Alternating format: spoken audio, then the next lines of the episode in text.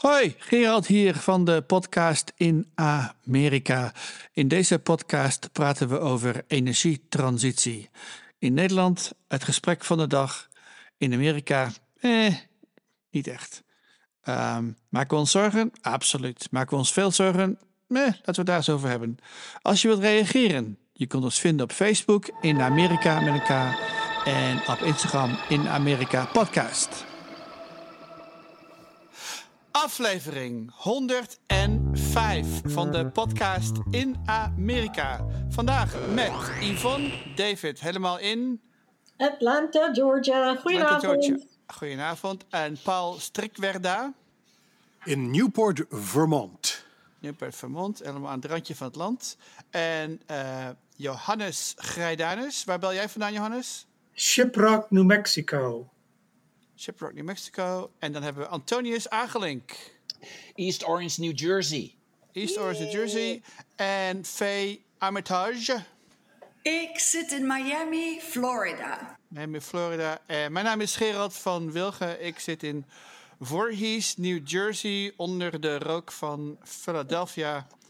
En soms onder de rook van Canada, zoals dat vorig jaar gebeurde.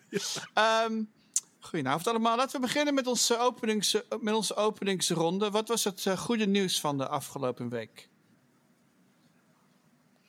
Het goede nieuws bij ons, twee dingen. Um, we hebben jarenlang hebben we op oud en nieuw hebben we een borrel gegeven.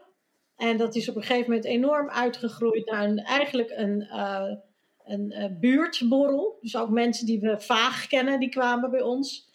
En dat is toen gestopt met COVID. Hebben we niet meer opgestart.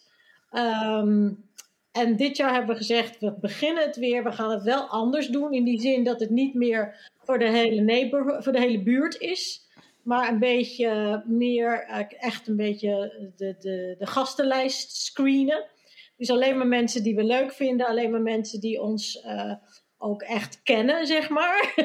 en met wie ik ook, ik of mijn man een gesprek hebben gehad dit jaar. Maar het was super, super helemaal geweldig om dat weer te doen. En, um, maar hoofd, schets even het beeld. Je gaat oliebollen bakken en Nee, ik, en... ik, heb niet uh, oliebollen gebakken, maar we hebben wel, wat we dan doen, we doen het op de Nederlandse tijd. Dus dat is voor ons, uh, hier aan de oostkust zit het dan zes uur. En dan komt iedereen om half zes binnen en dan krijgt iedereen een glas uh, champagne in de hand gedrukt, alcoholisch of, of niet. En dan gaan we ehm, om zes uur aftellen. En dan gaan we dus uh, iedereen af en, en Happy New Year zeggen. En dan om zeven uur doen we het weer. Want dan is het in Engeland en we hebben een aantal Britse vrienden. En dat is gewoon een hele leuke traditie geworden. En een aantal mensen die gaan dan, um, nou wat zal het zijn, rond een uur of tussen negen en tien gaan ze of naar huis of door naar, naar een feest uh, de, de, nacht in, zeg maar.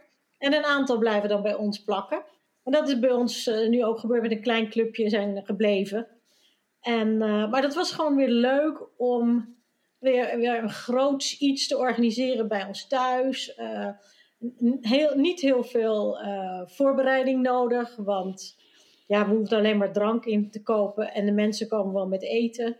Ik uh, deed een mooie jurk aan en mijn mooie nepbondje om. En ik, was, uh, ik vond me erg feestelijk. dus het was helemaal leuk.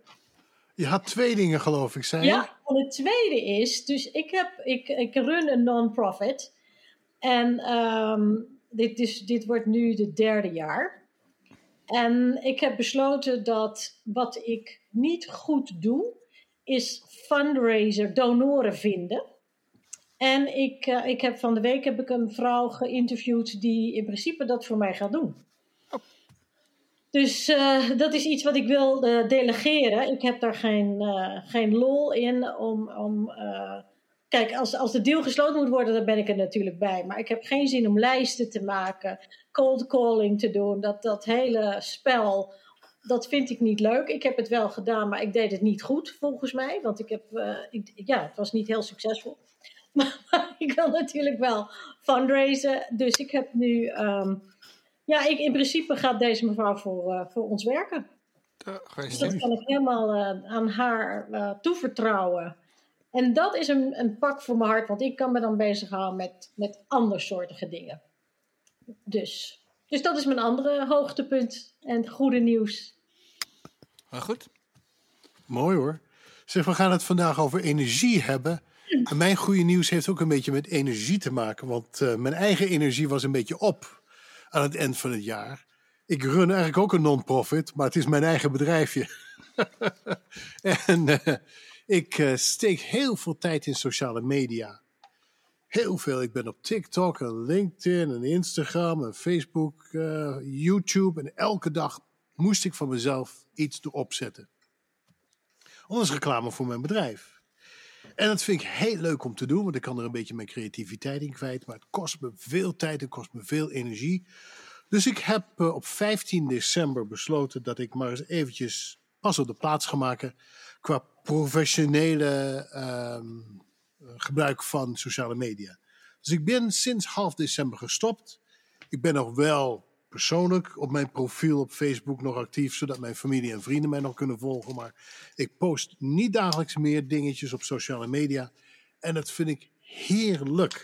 En het mooie is, niemand mist me ook. Dus het, het, maakt ook eigenlijk helemaal niet uit. In het begin denk je nog van, goh, al die mensen die nou op mij geabonneerd zijn, zouden ze me dan niet missen? Nee, ze, of, of ze gunnen het me. Ze zeggen heel verstandig dat je even pas op de plaats maakt. Want ik vertel altijd mensen, je kunt niet geven wat je zelf niet hebt. Hè? You can't give what you don't have. We zijn allemaal een soort uh, gietertje waar we water in doen en dan allemaal plantjes schieten en zo. We geven alle plantjes water tot we bij onszelf uitkomen en dan is er niks meer voor ons. Hè?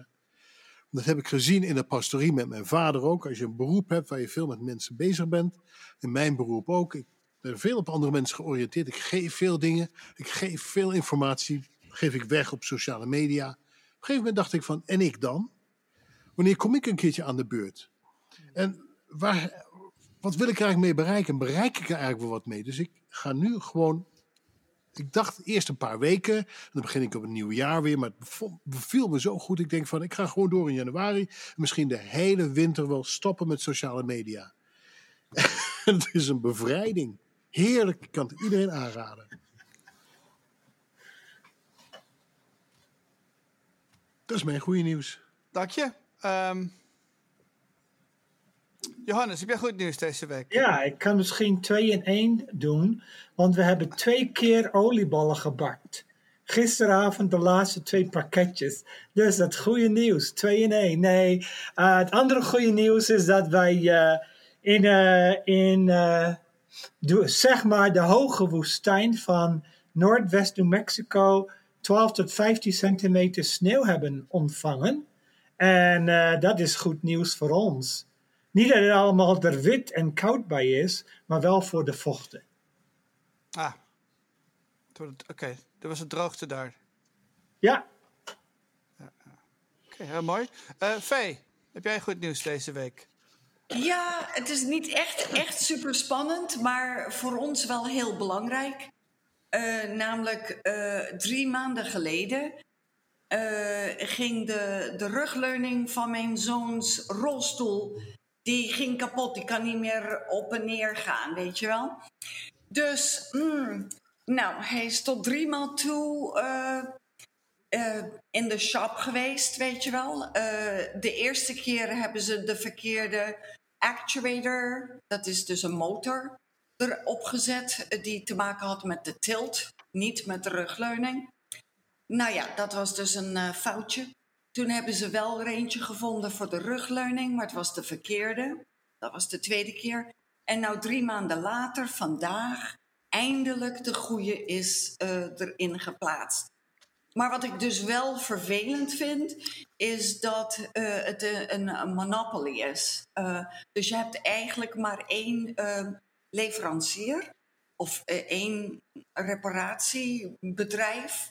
En die zit ergens in een callcenter, wel in Amerika, maar dus niet in India ergens. Maar mm, ja, nou bijvoorbeeld uh, drie weken geleden toen de verkeerde rugleuning motor erop gezet werd. Toen zei ze, oh, over vijf dagen komt de, de goede uh, wel weer.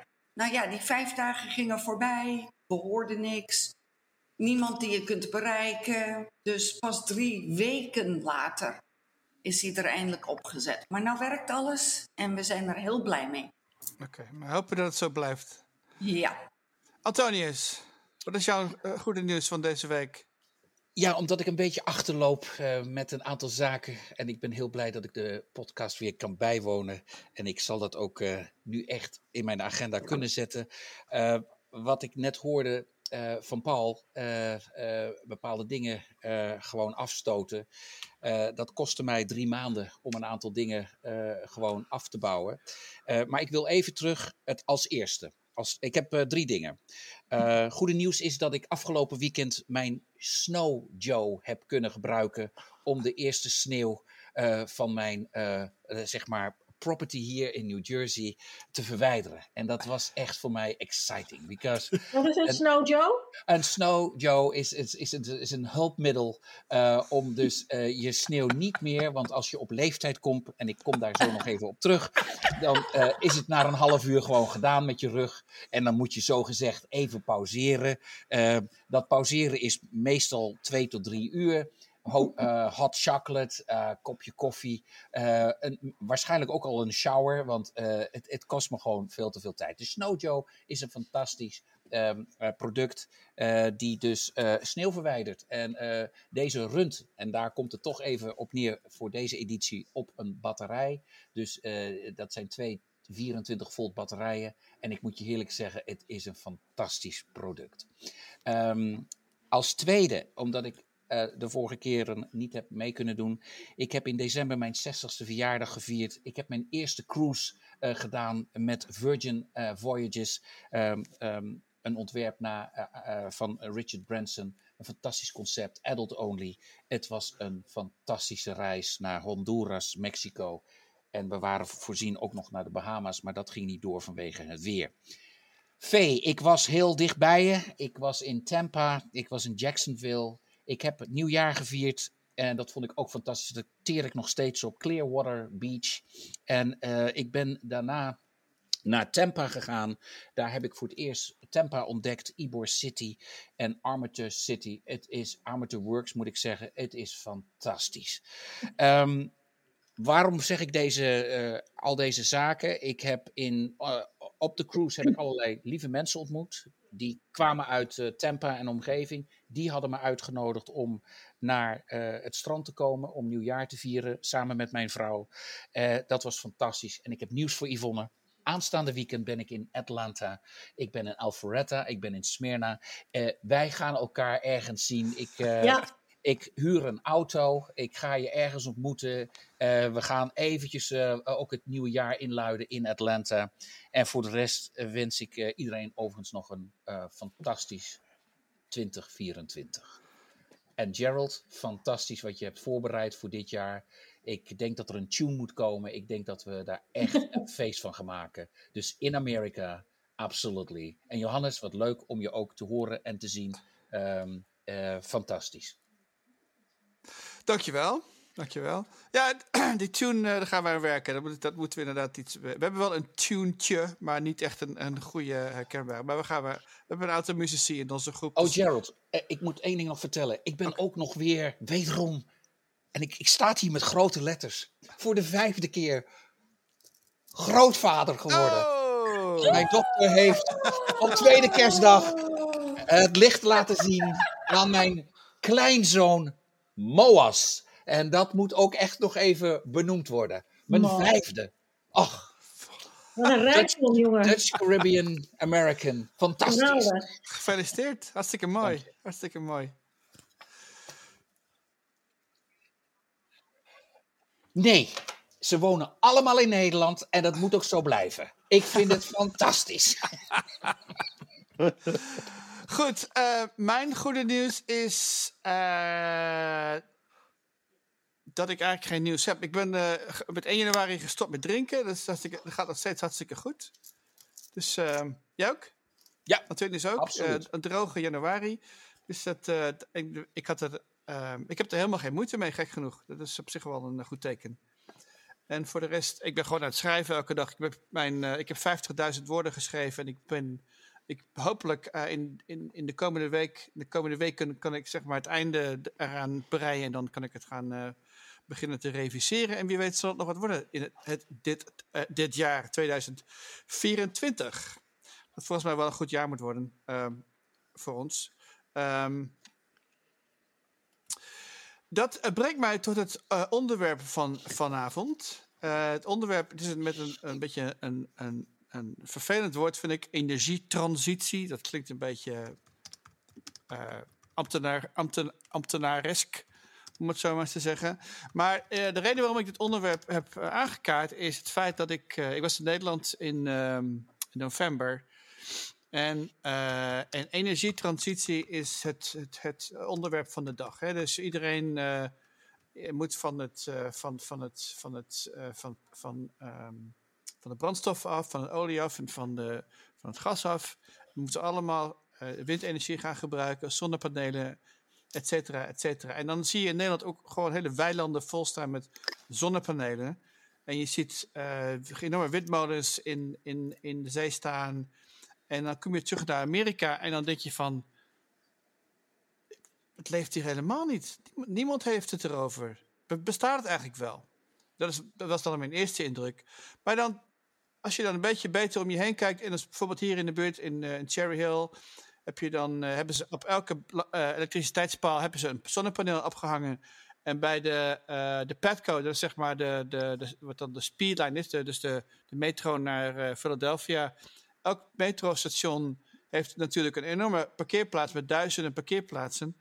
En daar hebben ze allemaal overkappingen neergezet, met, ook met zonnepanelen erop. Dus er gebeurt wel veel, maar het gebeurt niet, zeg maar, in de, niet op een gecoördineerde manier. Er zijn geen spotjes op televisie.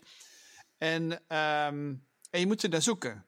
Dus, maar dus ik was gewoon nieuwsgierig, naar, naar, omdat jullie natuurlijk overal uh, op al, allemaal verschillende plekken in het land wonen wat, wat, uh, wat jullie ervaringen zijn bij jullie in de buurt. Of het, of het, iets, of het leeft en, en of, of er interessante projecten zijn.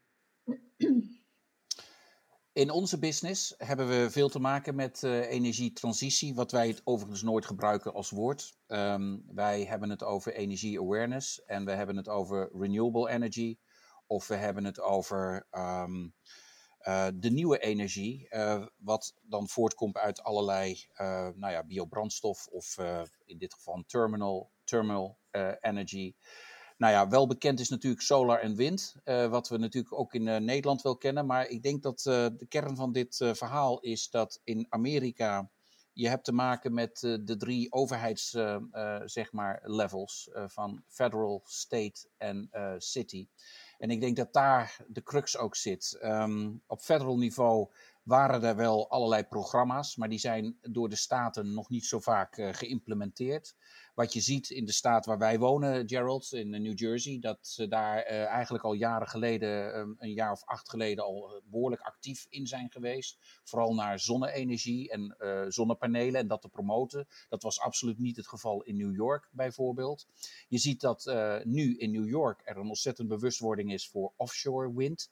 Dus de offshore windparken die we kennen ook voor de kust van Nederland.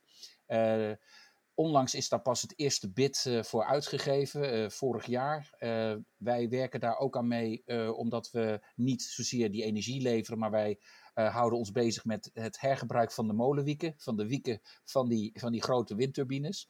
En daar maken wij weer meubels van. Of daar maken we wel weer, of we gebruiken dat, of we hergebruiken die wieken. dus dat is ook een stuk over bewustwording. Dus ik heb het meer over energie awareness.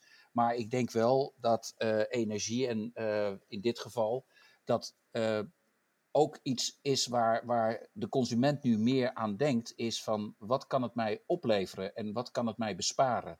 En het is niet alleen voor zeg maar de klimaat awareness en het opwarmen van de wereld en het opwarmen van de aarde, of je daar wel of niet in gelooft, maar ook om te zorgen dat je energiebil gewoon eh, verlaagd kan worden. Wij hebben hier zelf in New Jersey acht jaar geleden zonnepanelen op het dak gedaan. Dat zijn er niet veel, dat zijn er maar twaalf. Maar mijn rekening is wel uh, met 40 tot 50 procent um, uh, naar beneden gegaan.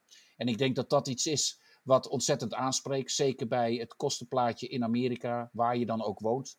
Uh, en ik denk dat energie Uh, of je nou kijkt van olie naar gas, of je kijkt naar windenergie of uh, de elektriciteitsmaatschappij die nu ook heel veel windenergie en zonnevelden hebben aangelegd. En dat zie je ook in uh, Florida. Ik heb het gezien in Georgia. Ik heb het gezien in New Jersey. Ik heb het ook gezien in New Mexico. Ik heb het niet gezien in Vermont, maar dat, dat, dat, dat heeft niet alleen. Er wonen ook heel weinig mensen hier. Ik weet dat daar ook wat minder velden aanwezig zijn vanwege ook gewoon de geografische liggingen. Uh, ja, maar dat, eh, los nog van weinig mensen, dat is geen excuus meer. Want juist waar weinig mensen wonen, is dus waarschijnlijk meer land beschikbaar. En dan zie je dat geografische ligging ook natuurlijk wel van belang is. En dan zie je dat in de zuidelijke staten daar iets meer behoefte aan is, maar ook uh, meer resultaat gehaald kan worden. Maar Gerald, om, om aan te geven, die energie uh, awareness, die is er. En die is hier veel later op gang gekomen dan bijvoorbeeld in Nederland. Uh, ondanks het feit dat dit land met zijn vier seizoenen op één dag uh, ontzettend veel mogelijkheden heeft voor verschillende vormen van alternatieve energie dan oil en gas. naast zon en, en wind, maar ook aan, denk aan terminal, dus grondwarmte. en bijvoorbeeld en dat is heel erg Nederlands, maar ook heel erg uniek, is uh, het opwekken van energie uit golf, uit stromingen, uit de current. Um, dus er zijn ook heel veel alternatieve manieren om ook energie op te wekken. En om daar gewoon meer bewust van te zijn. Net zo goed als composting. Dat klinkt heel raar, maar ik uh, gebruik minder gas, omdat we.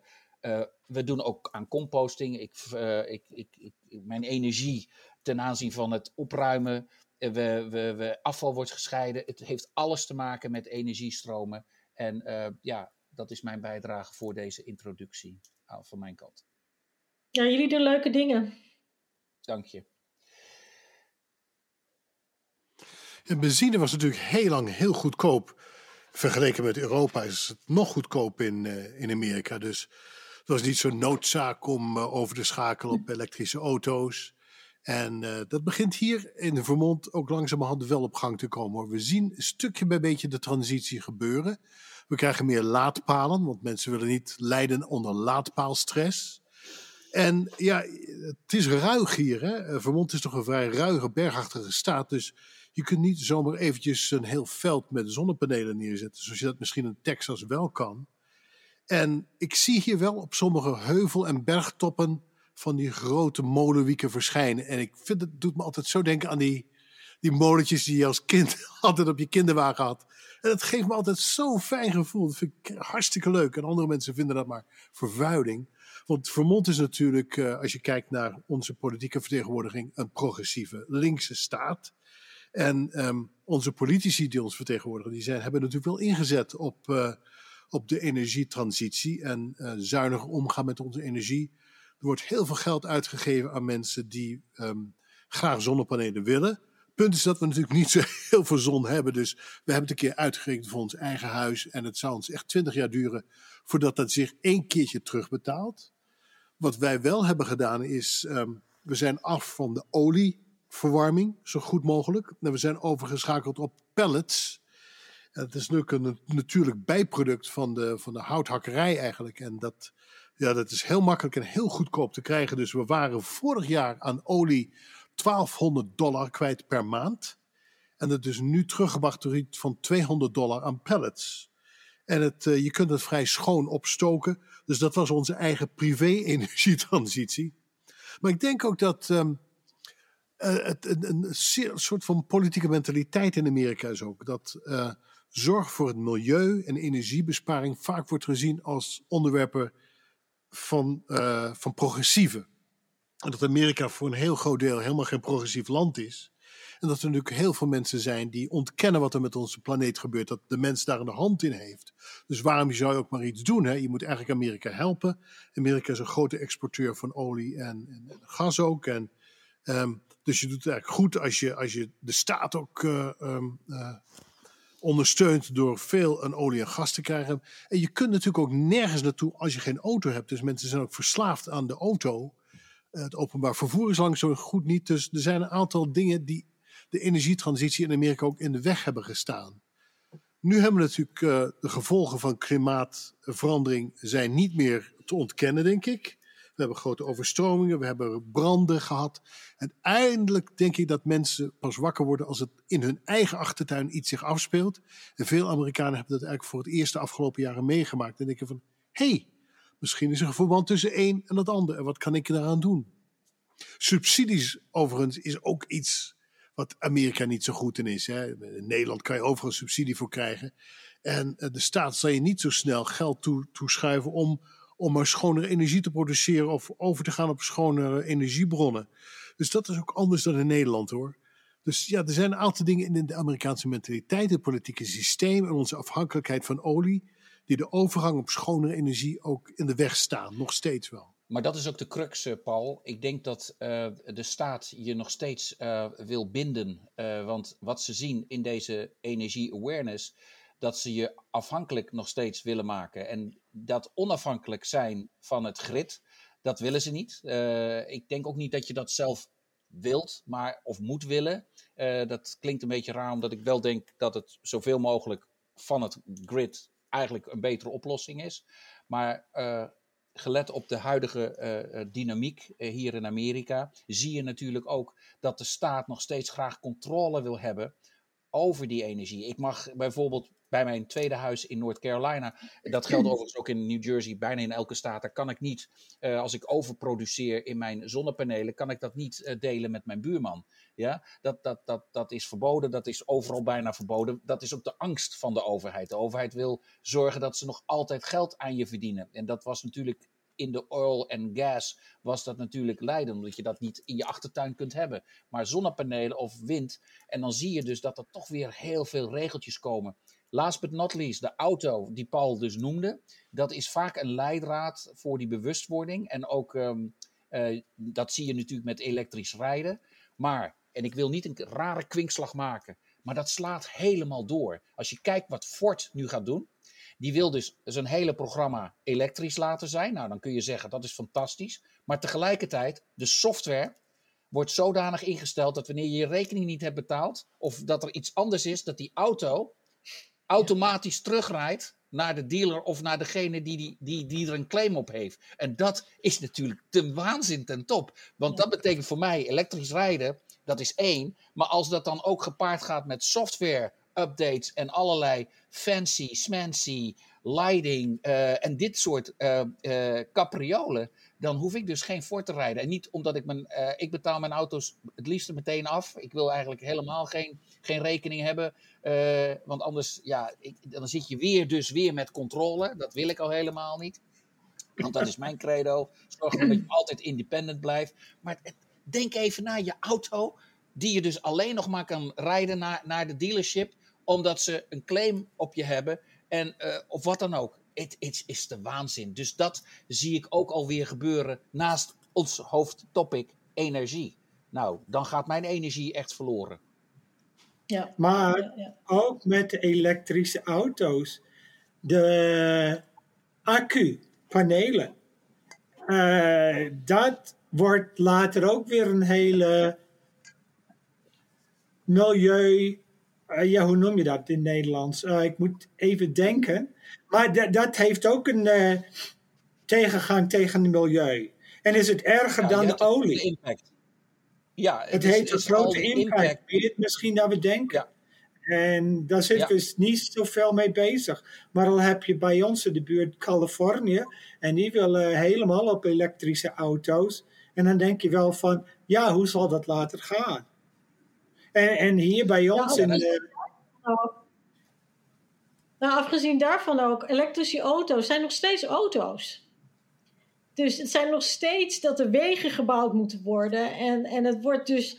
Dus je houdt die incentive is er niet om, om dan uh, minder wegen te bouwen en geld te stoppen in uh, openbaar vervoer op een bepaalde manier. Dus ja, ik, ik snap dat elektrische auto's. Uh, ja, dat, dat het een iets uh, van aantrekkingskracht heeft. Maar ik zie het nog steeds als nog steeds een auto op de weg. Nog steeds uh, ja, vier auto's. Uh, iedereen zit één persoon in één autootje. In plaats van met z'n allen in de bus. Ja, ik vind dat, ik vind dat een gemiste kans. En bovendien, wat ik wilde zeggen over um, als je het hebt over hoe de Nederlanders aankijken naar dingen in het algemeen. Ik denk dat Nederland nog steeds veel, een, veel langere termijnvisie heeft. We denken meer na over de volgende generatie. Ik denk dat we dat belangrijk vinden.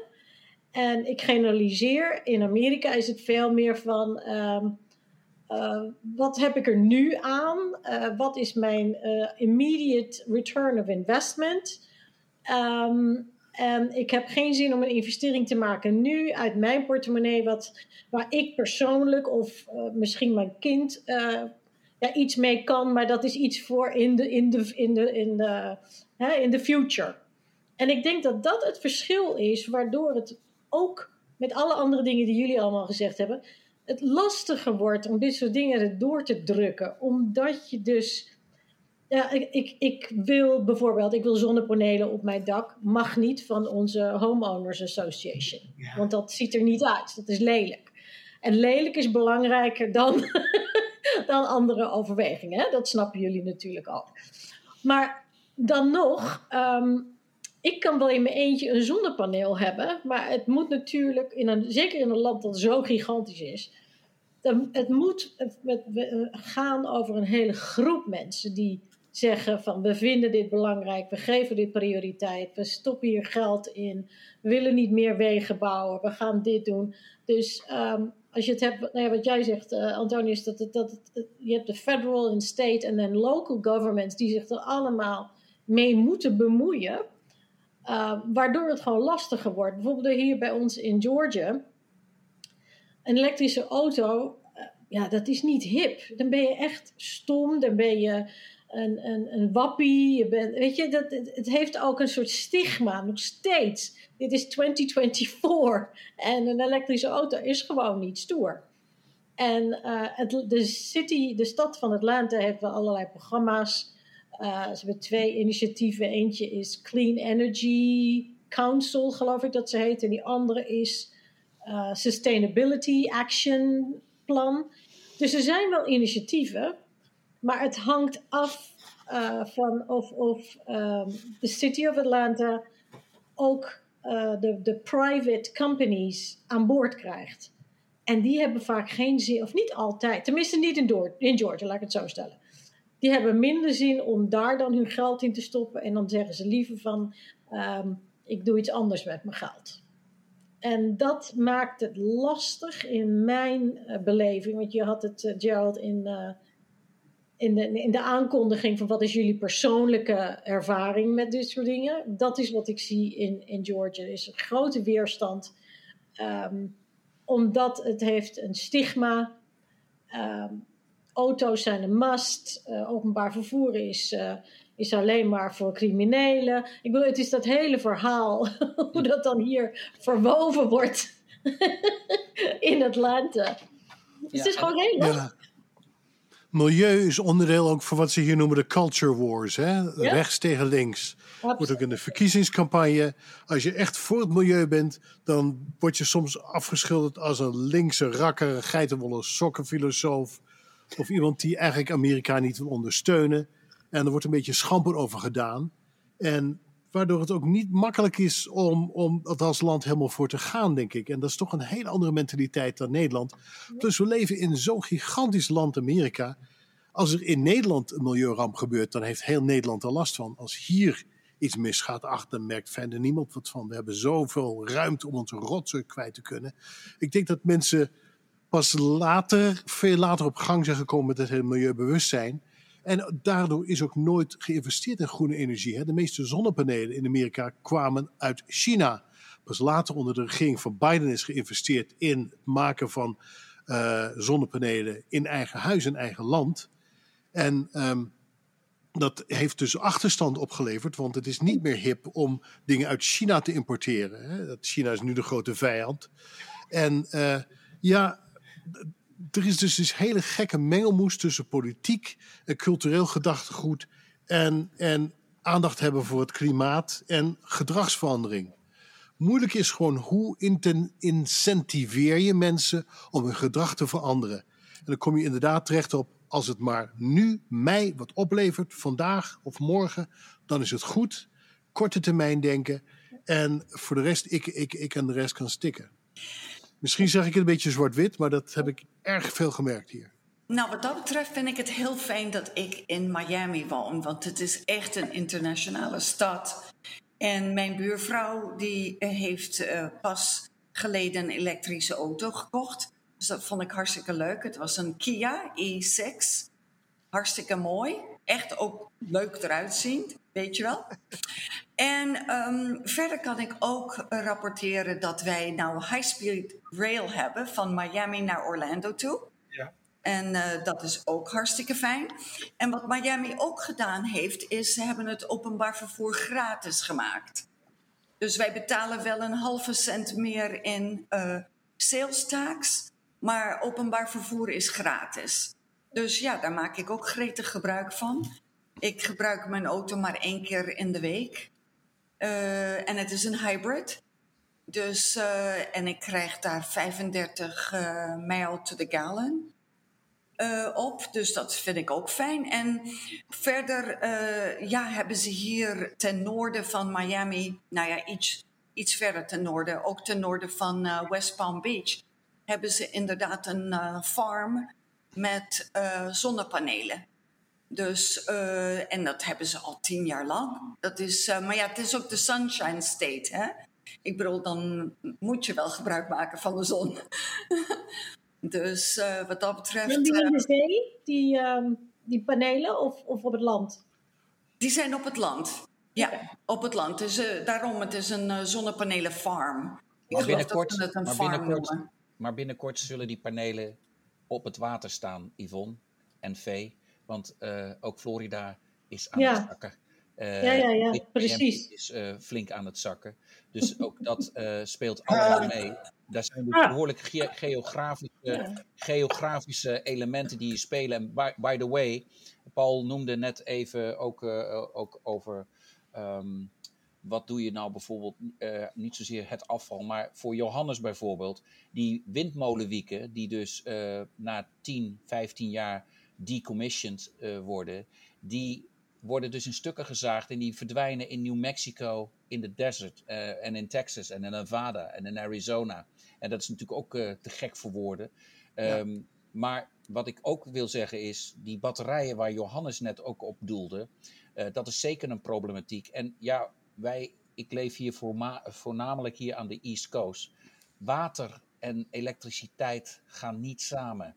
Uh, ik uh, zie te veel uh, ellende waarin een batterij, dus zeker met de flooding en flash flooding die we hier hebben, dat dat nog ontzettend veel problemen oplevert. En ja. denk even na, dan sta je daar dan met je auto. En ik, ik zeg je nogmaals, het is levensgevaarlijk. En ik, ik, ik moet er niet aan denken bij botsingen. Ik moet er niet aan denken bij, vooral, ik moet er niet aan denken bij ook een effect van deze klimaat wijzigingen. Uh, de, de, en zeker ook in Florida, wat ik, wat ik vooral ook het ergste vond.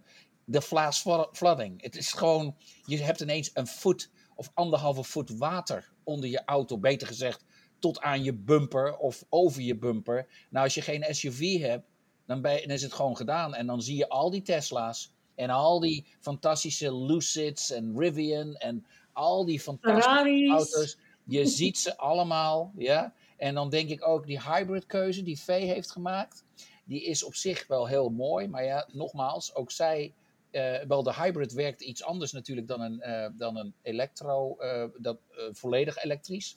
Um, dus V, ik denk dat dat iets beter wordt voor jou op de intensive care. Maar ik, ik zeg je nogmaals, ja nee, het, ik, ik, ik, het is heel bazaal, maar daar, daar komt het uiteindelijk wel op neer laat het niet hebben over healthcare. Maar uh, het is wel zo dat die, al die keuzes die gemaakt worden op federaal niveau, op staat en die implementatie per staat uh, of per gebied. Het is zeer gebonden aan waar je woont um, en hoe, je, hoe, hoe, hoe transport is geregeld. Um, dus ja, dat nog even voor de duidelijkheid. Het is dus echt heel lokaal, zelfs in dit grote land. Ja? ja. Ja, Johannes, nou, wat, wat gebeurt er in New Mexico, ja, New Mexico op, op ik, het... Uh... Oké, okay, ik heb uh, hier en dat, daar uh, wat kunnen schrijven. dan zit ik wel er eens over. En van het feit dat de zeespiegel omhoog gaat. En ik heb mijn broer wel gevraagd in de Noordoostpolder in Nederland. Wat denken jullie daarvan? Een aantal jaren geleden zei hij: We zitten veel meer in over de economie dan over het water over de dijken komen. Dus, nou, dat is ook waar zij aan denken daar zo. Maar dan woon ik uh, ergens en jullie zitten over uh, hybrid auto's enzovoort te praten.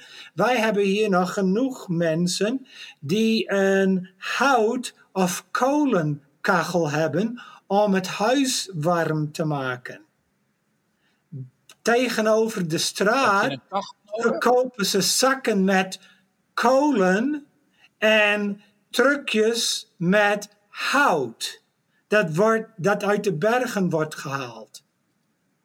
Wij zitten ook vlakbij een grote kolenmijnen. En uh, wij zitten in de buurt bij een van de uh, fabrieken waar de kolen werd uh, voor elektriciteit werd geproduceerd. En dat was een van de vuilsten in Amerika. Dan zagen we altijd een hele bruine streek door de lucht komen. Maar die, is de, die zijn nu gesloten. Um, over de jaren heen, bij, voorbij, nee, ja, bij ons huis langs, hebben we heel wat uh, windmolenwieken langs zien rijden niet ge, uh, ze waren niet in stuk gezaagd. Ze gingen allemaal naar de nieuwe uh, windmeel, windmolenfarms uh, toe. die hebben we genoeg in het zuidwesten. Zonnepanelen. Er is een grote zonnepaneelfarm. niet zo ver bij ons vandaan. Vanuit het reservaat. En dan zei, toen wij, mijn vrouw en hij en ik kwamen uit Los Angeles een uh, paar maanden geleden. Toen gingen we naar huis vanwege via Las Vegas. En net voor Las Vegas, daar zaten, daar zaten we een hele grote zonnepaneel. Waar ze ook een paar hele grote hadden. En die waren uh, zo licht als de zon. Ik weet niet hoe ze dat deden, maar je kon er niet naar kijken. En dat, dat ja, dat, uh, dat vond ik toch wel iets. Um, New Mexico, die uh, pompt heel wat uh, olie uit de grond. Momenteel een van de grootste steden, staten. Er is, zit zoveel geld erbij in, dat de scholen die krijgen heel wat geld erbij. En we hebben uh, ontzettend veel geld momenteel voor de regering in New Mexico, las ik. Uh, dus, dat ja, die dingen die staan erbij. En dan moeten we ook niet vergeten dat in de Verenigde Staten we pompen momenteel meer olie uit de grond dan in Saudi-Arabië. Nou, ja, dat is meer oude school, maar het is nog wel hoe we leven. En met auto's, al hebben we hier geen auto, dan kom je nergens. Te gevaarlijk op de fiets. dan word ik erbij doodgereden. ik heb wel twee fietsen, uh, maar ik, nee, niet veel op de weg hier. Uh, maar we zitten, ja, ik heb wel eens gezegd, we zitten uh, in zulke, in zulke grote onbewoonde gebieden. We moeten 160 kilometer rijden naar het westen voordat we één verkeerslicht hebben. En 120 kilometer naar het zuiden voordat we een verkeerslicht hebben. En we moeten 40, nee, 50 kilometer ten noorden gaan voordat we een verkeerslicht hebben. En dan gaan we naar in Colorado heen. En naar het oosten, dat is niet zo erg. Dat is een uh, eh, 30 kilometer, dus dat valt wat af. voor Nederlandse begrippen, dat is ja, ongelooflijk. En ook voor een aantal van jullie. Miami, nou, dat hoef je niet aan te denken. Atlanta, vergeet maar. dus, dat is allemaal iets anders bij ons. Ehm, ik heb wel heel verha hele verhalen gehoord ook. Hè? Zoals in Los Angeles, uh, waar mijn uh, zoon schoon is uh, opgegroeid. En Los Angeles, heel, veel, heel lang geleden, voordat er daar olie werd gepompt, toen hadden ze in het hoofd voor openbaar vervoering. Toen kwam de olie erbij en de openbare vervoering was allemaal aan de kant geschuift. En in Californië kan je niet veel zonder je eigen auto te hebben. En dat is eigenlijk hetzelfde bij ons. We hebben wel hier en daar een busje, maar nou, lang zoals niet aan, uh, aan de oost, oostkust en helemaal niet zoals in West-Europa. Dus als ik het goed begrijp, even, eventjes uh, samenvattend. Uh, dus in, in Nederland is het, is wat ik zei, iedereen houdt zich er momenteel mee bezig. Sommige mensen met tegenzin, anderen met heel veel, uh, wel heel veel zin. Um, in Amerika leeft het niet alleen een stuk minder, maar wordt er volgens mij ook veel minder belang aangehecht. Ik heb het, want we hebben het over, over energietransitie, is natuurlijk één kant van het verhaal. Maar laten we bijvoorbeeld laten we het, het, het eens hebben over energiebesparing, over isolatie en over uh, wat je in Nederland wat nu uh, min of meer bevolen dat je je thermostaat overdag op 18 graden zet. Nou, dat moet je in Amerika natuurlijk niet mee aankomen, want iedereen zet dat ding op, op 25 graden in de winter. Dat ligt maar waar je woont. Dus, hè? Dat, nee, dat klopt. Maar wat je, het, het, mijn ervaring is dat over het algemeen, ik heb, ik heb het land vrij goed gezien, dat de meeste mensen in de zomer de airconditioning laag zetten en dan een warme trui aantrekken. En in de winter uh, de verwarming hoog zetten en dan met een t-shirtje en een korte broek rondlopen thuis. Dat is mijn ervaring met heel veel Amerikanen. Ik, dus, ik weet niet of het. Maar de vraag is dus: uh, en nu? Want wat volgens mij is het, ik, vanuit Nederlands perspectief gezien, of vanuit Europees perspectief, of vanuit het perspectief van de, van de wetenschap, is het buitengewoon uh, onverantwoord hoe men hier, er hiermee omgaat. Ja, dat bedoelde ik dus met het, uh, dat in principe, in het algemeen bedoel ik, een veel korter termijn uh, gedachte is hier. Ja van ik heb het nu koud, dus, uh, of ik heb het heel erg warm, dus ik doe de airconditioning aan. En uh, ik heb het heel erg koud, dus ik doe de verwarming heel erg aan in de winter. En, het, en dat is gewoon een heel andere manier uh, naar het leven kijken. En dat verander je niet um, over, ja, overnight. Dat, dat, dat, daar gaat tijd overheen. En, en, het, en je moet het voordeel ervan inzien voor jouzelf. En er zijn heel veel mensen die wel uh, veel bewuster daarmee omgaan en een beetje waar je woont en alles. Maar um, het, is, het is gewoon een heel ander soort manier met, met resources omgaan. Bijvoorbeeld, uh, als je hier naar feestjes gaat, hier in Atlanta, is het altijd uh, single-use papier of plastic borden, vorkjes, en, dat is gewoon heel normaal. En, dat wordt, en die spullen worden ook meteen in de trash gegooid. Dat is niet een kwestie van we gaan dat omspoelen en dan recyclen. Nee, dat is gewoon troep. En dat is gewoon heel praktisch. En dan heb je helemaal geen gedoe naar dat feestje. Het maakt niet uit hoeveel mensen. Bop, bop, bop, bop, bop. Terwijl in Nederland doe je dat niet zo snel. En, en, dat zijn gewoon uh, ingesleten dingen die, die um, ja, ik word er soms wel een beetje moedeloos van. Want hoe, hoe, hoe, hoe, hoe raken we dat kwijt? Hoe raken we dat kwijt hier in Amerika? Hoe, hoe kunnen we mensen overtuigen dat het, dat het oké is om na te denken over de volgende generaties? Um, uh, dat het niet ten koste gaat. Uh, het is niet één op één. Dat als ik nu het, een trui aan moet doen in de winter, uh, dat mijn kwaliteit van leven daardoor meteen slechter wordt. Maar als ik dat dus wel doe, zoals ik, in plaats van de, de, de verwarming heel hoog te doen, betekent dat ook iets anders. Maar het, het is een, een, directe link vaak met, met mijzelf. Want ik heb het koud, dus ik doe de verwarming aan. Ik heb geen zin in gedoe na een feestje, dus ik gebruik plastic borden en plastic bordjes. En um, ik heb geen zin om op mijn collega te wachten, dus hij gaat in zijn auto en ik ga in mijn auto. Terwijl we naast elkaar wonen en bij wijze van spreken op hetzelfde moment aankomen en hetzelfde moment weer weggaan. Maar het is, het is gewoon een heel andere mindset. Dat is zo, maar, maar ja hoor, het is ook een beetje... Dat ligt er ook maar aan hoe we zelf ermee omgaan. Zoals, ik ben een dominee en dan hebben we een maaltijd of zo in de kerk. Hè? En dan zeg ik, hey, haal de borden erbij en niet de papieren, papiertjes erbij.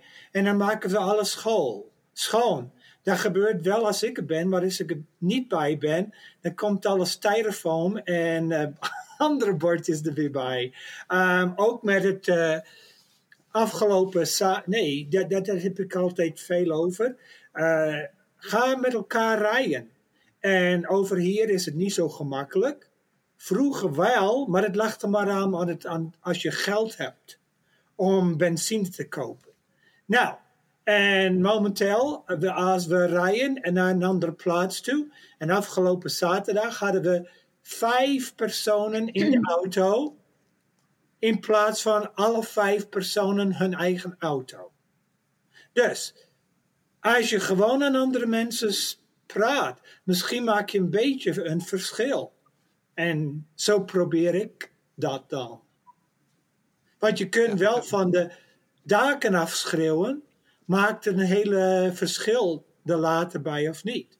Maar dan ga je zelf iets praktiseren, zoals jij met de trui erbij. Ja, dan zien mensen zo. En dan, dan kun je hen later de rekening van de utility company zien en zeggen: Kijk, ik heb 100 dollar gespaard. Ik heb een trui aangehad. uh, Paul. Ja, weet je, um, ik denk dat het wel een beetje Nederlands is om betrokken te zijn bij de planeet, bij het milieu. En het, Nederlanders zijn wel, staan wel bekend als mensen die toch een soort schaamtegevoel hebben. Hè? Snel, vind ik. Tenminste, zo ben ik opgegroeid hoor. Dat we verantwoordelijk met Gods schepping moeten omgaan. En dat wij ons moeten schamen als wij door ons handelen mensen schade te berokkenen. En dat doen we natuurlijk als de westerse economieën. wij, wij kunnen dit alleen doen doordat we de, de derde wereldlanden plunderen en daar onze uh, daar hebben we grondstoffen geen vandaan over, natuurlijk. Ik, ik denk dat heel veel Nederlanders dat zich toch wel milieubewuster zijn, omdat ze voelen dat ze een beetje schuldig zijn. Omdat de lijntjes zo kort zijn. Hè? Als we hier in Amerika dingen weggooien, dan eindigt dat wel op een grote landfill ergens in een stortplaats. Maar dat ziet niemand, dat schuiven maar weg. Tenzij je um, niet veel verdient en aan de rand van de stad woont, dan kan je op de puinhopen leven. Maar hier in Amerika is het zo gigantisch groot dat we kunnen het wegstoppen en niemand ziet het. We schuiven het onder het, um, onder het tapijt. En als je dat in Nederland doet, dan kan je dat eigenlijk niet, want we hebben geen ruimte. Dus ik denk dat Hollanders ook een ander gevoel van ruimte hebben dan Amerika. Ook op gevoel van persoonlijke ruimte is anders. Hè? In Amerika willen mensen graag persoonlijke ruimte hebben. Grote auto's, grote huizen, grote wegen. En um, dat, in Nederland is het allemaal wat kleiner, wat bekrompener. En moeten we dus ook zuiniger omgaan met wat we hebben en met de ruimte die we hebben. En ik denk dat we ook een beetje um, meer een compromismaatschappij hebben. Waardoor we met elkaar over door één deur moeten. En met elkaar makkelijker in de auto stappen ook. En we zijn natuurlijk ook een land wat gewend is om overal naartoe te fietsen. Omdat Nederland zo klein is. Dat je overal ook makkelijk komt. Plus het goede openbaar vervoer. Dus er zijn grote verschillen qua geografie. Die ook verschillen bepalen in hoe mensen over, tegen dingen aankijken. En dat kan je niet zomaar weghalen. Want Amerika blijft gigantisch groot. En Nederland blijft ongelooflijk klein. Plus dat Amerika natuurlijk ontzettend veel natuurlijke grondstoffen heeft, waaronder olie. Nou, we hebben gezien in Nederland uh, wat er gebeurd is met het gas. Dat hebben we helemaal leeggepompt totdat er allerlei aardbevingen begonnen. Maar pas toen de mensen. Dat heeft ook jarenlang geduurd voordat Nederland besefte wat we doen met het uit de grond pompen van gas. Dat zorgt voor allerlei ellende bij mensen. En, en voor, voordat mensen dat verband zagen, dat kostte in Nederland ook tijd. Nou, ik denk dat in Amerika dat mensen nog lang niet zo goed zien als dat ik zou willen dat ze zouden zien. Dat ze die, die lijntjes niet aan elkaar koppelen en dat ze dus niet zien wat mijn handel nou te maken heeft met het grote geheel. En uh, ja, dat, dat, dat, en plus dat er schamper gekeken wordt naar mensen die voor het milieu opkomen. Hè. Dan word je in een hoek geduwd met Greta Thunberg. Ach, dat kind, weet je wel, kijk maar eens wat ze allemaal doet. We hebben het nog niet door. En het is heel makkelijk om gewoon maar in je grote auto, in je grote huis, lekker op je grote gaskachel, alles te verwarmen. En dan de zomer knalhard de, de, de, de, de airconditioning aan te gooien. Want mij zal, kan het helemaal niks schelen. Die mentaliteit van na onze zondvloed merk ik hier veel meer dan in Nederland. En dat, dat doet me verdriet. Ja, een van de ergste dingen vind ik dat uh, Amerikanen niet zijn gewend om hun eigen boodschappentassen mee te nemen. Het is echt uh, zoiets walgelijks. Ik bedoel, er wordt zo vaak over gesproken. Eindelijk is er één winkel hier die jou berekent. Je moet uh, eh, 10 cent betalen voor een plastic zakje. Weet je wel, een, een tasje, een plastic tasje. En dat vind ik wel goed. En dat scheelt een stuk, want uh, nou komen mensen wel met hun boodschappentassen aan. Die, die 10 cent maakt heel wat uit. Want ja, je hebt meestal vijf of zes van dat soort plastic uh, tasjes. En uh, dat, uh, ja, dat vinden de Amerikanen. Nou, het enige waar de Amerikanen wel goed in geweest zijn, is de rietjes. Die plastic rietjes afschaffen. Dat, ja, dat, dat vind ik wel fijn. Dat ze Hier nog niet hoor. Met papieren rietjes. Oh, hier wel. overal kun je papieren rietjes. Kun je geen plastic meer krijgen. Kun je gewoon niet meer. Veel Amerikanen vinden het niet leuk als de overheid zit te betuttelen. Ja. Ja. Overheidsingrijpen is, wordt zeer negatief bekeken. Terwijl in Nederland, Nederland is een zeer betuttelende maatschappij. Want de overheid probeert overal zijn handen in te krijgen. In Amerika is het toch zo. Blijf van ons af. Wij, wij, dit is het land van individuele keuze, individuele verantwoordelijkheid ook. Dus toch zijn er je problemen. zelf bepalen wat je zelf wil. Er zijn problemen zoals de helft van Florida gaat dadelijk onder water staan echt tot uh, van Miami all the way to um, Orlando. Gaat helemaal onder water staan. Ja, dat moet de regering wel aanpakken. Want wie, wij kunnen dat dus als individuen niet aanpakken. Dus uh, vandaar. Maar wat wel naar is, is dat de regering allerlei uh, zand zit aan te brengen om die riante huizen die aan de kust staan weet je wel, weer op te krikken. Op te ja. Ja, belachelijk. En wij betalen er allemaal voor, voor die rijke lui die daar een huis op de duinen hebben gezet. Walgelijk gewoon. Ja. Yep. Ja, als je een huis kunt zo'n huis kunt verant ja. veroorloven, moet je er ook zelf geld. voor betalen. Ja. En dan, als je geld hebt, dan heb je invloed. En zo werkt het. Oh, in, uh, in, in New Jersey doen ze het andersom. Daar worden de, de, rijke mensen die graven de duinen af, omdat ze de, de duinen het uitzicht belemmeren op de, op de zee. maar goed, oh, die mensen hebben, die hebben, eh, dat hebben ze, het was jarenlang een heel groot probleem.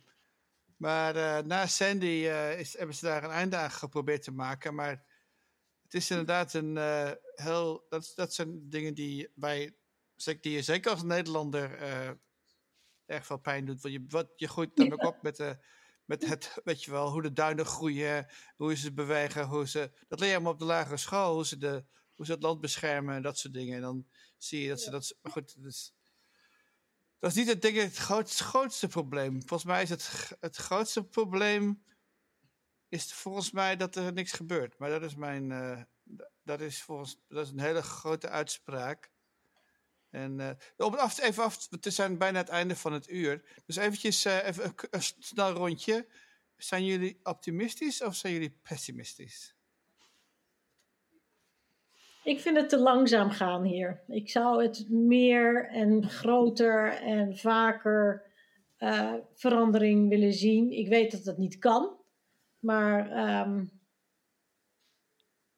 ja, dus ik denk dat ik wel een beetje, ik denk dat het wel pessimistisch te noemen kan zijn. Ja. Ja, ik ook. Ik ben niet echt optimistisch. Doen.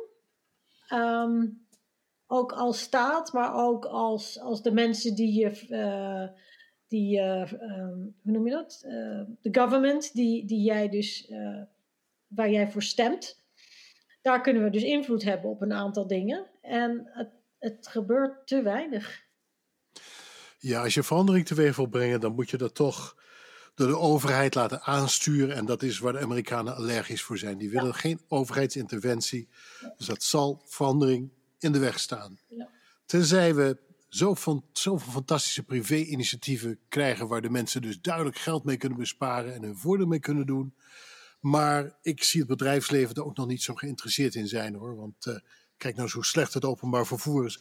Er valt geen geld aan te verdienen. Dat wil ook niemand in investeren. Dus ik ben het ja, met, met Yvonne eens dat ik niet echt hoopvol ben. Helaas, helaas, helaas. En ja, wat wij dan allemaal maar op kleine schaal doen. Ik weet ook niet of dat heel veel. Of dat veel uithaalt hoor. Ik denk dat ik mezelf af en toe ook maar tevreden stel. Van kijk maar eens hoe goed ik bezig ben. Kijk, meeste, meeste vervuiling in Amerika komt niet van het transport. Maar van de, van de, van de landbouw hier.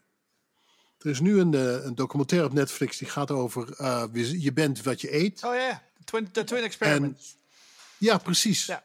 Ja. En dat maakt heel erg duidelijk hoe alles met alles ook verbonden is. En ik hoop dat we middels dat soort uh, programma's, waar natuurlijk niemand naar kijkt, maar dat we toch wat meer mensen bereiken. En dat mensen zeggen, potverdorie, er is, uh, er is een directe lijn tussen wat ik op mijn bord heb, wat er met de maatschappij gebeurt, de vervuiling, de energie die het kost en dat soort dingen. En oh, ik hoop dat via die manier, via een soort de cultuurverandering tot gang komt. Maar ik denk dat mensen veel meer het leuk zich vermaak willen worden.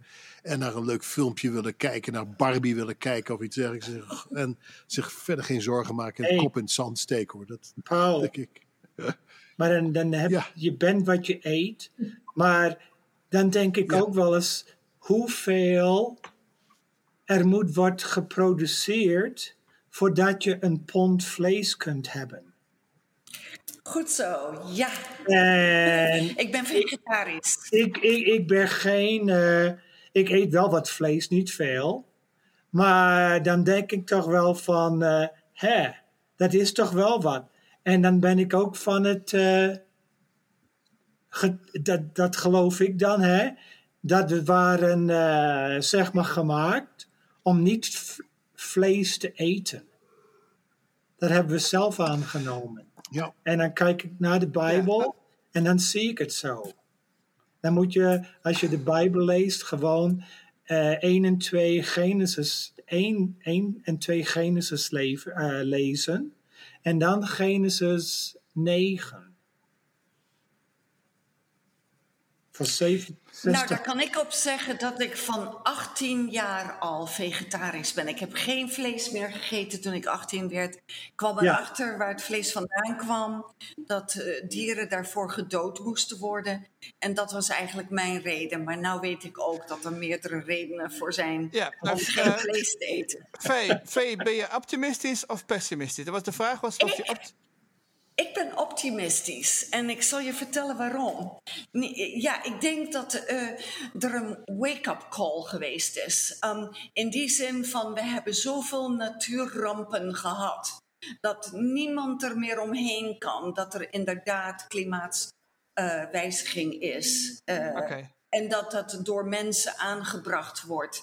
En ik denk dat het nou niet meer zo'n politieke ja, issue meer is. En dat iedereen het ook kan toegeven en er ook aan wil werken. Omdat ze niet meer aan kunnen ontkomen dat het gewoon waar is.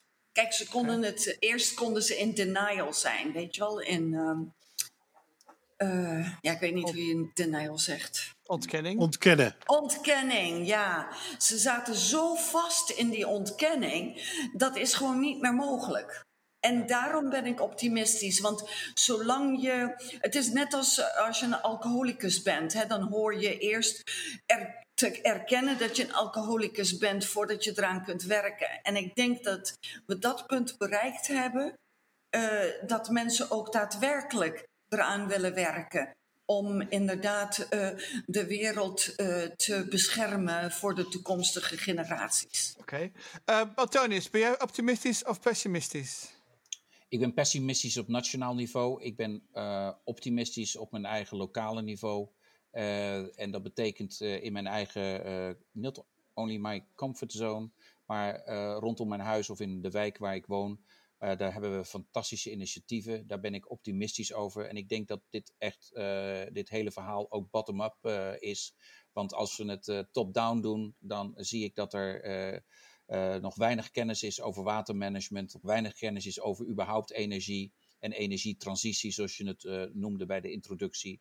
Ik denk dat het ook gaat om educatie. Ik denk dat dat een heel belangrijke factor gaat worden met betrekking tot al deze factoren en deze dynamiek. Maar ik ben optimistisch over mijn eigen omgeving, over mijn eigen initiatieven, mijn bewustwording. En daar zie ik het juist, blademate.com. Daar kun je ook iets lezen over bewustwording van, van wat wij, waar, waar wij mee bezig zijn, maar ook gewoon op lokaal niveau absoluut de moed erin houden. Uh, en ja, nogmaals, of het nou voor mijn eigen portemonnee is of niet. Ik denk dat dat niet voor mij de drijfveer is. Voor mij is de drijfveer sustainability, hergebruik, minder produceren.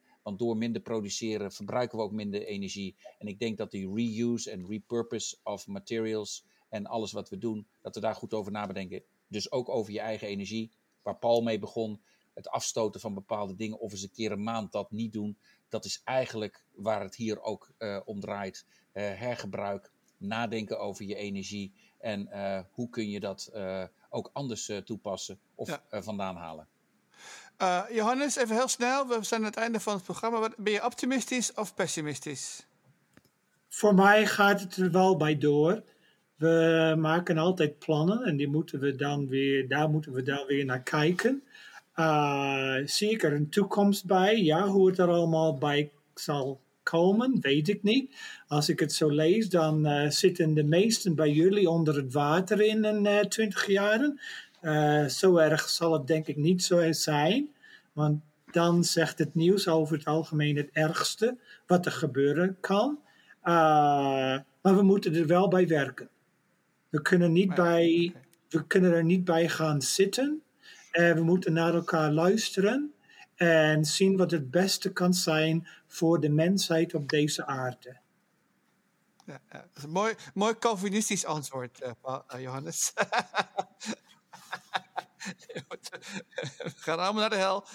als we hard werken, dan uh, kunnen we... Nee, gewoon, ja, nee, als een Nederlander, hè.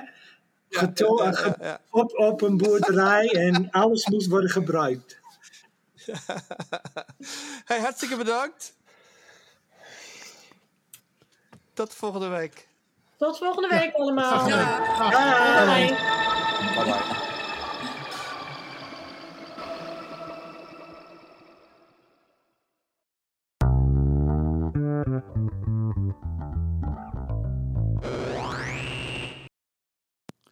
Hoi, bedankt voor het luisteren. Um, als je ons liked op uh, Spotify of op uh, iTunes of op een andere provider, dan krijg je automatisch een bericht als er een nieuwe podcast verschijnt.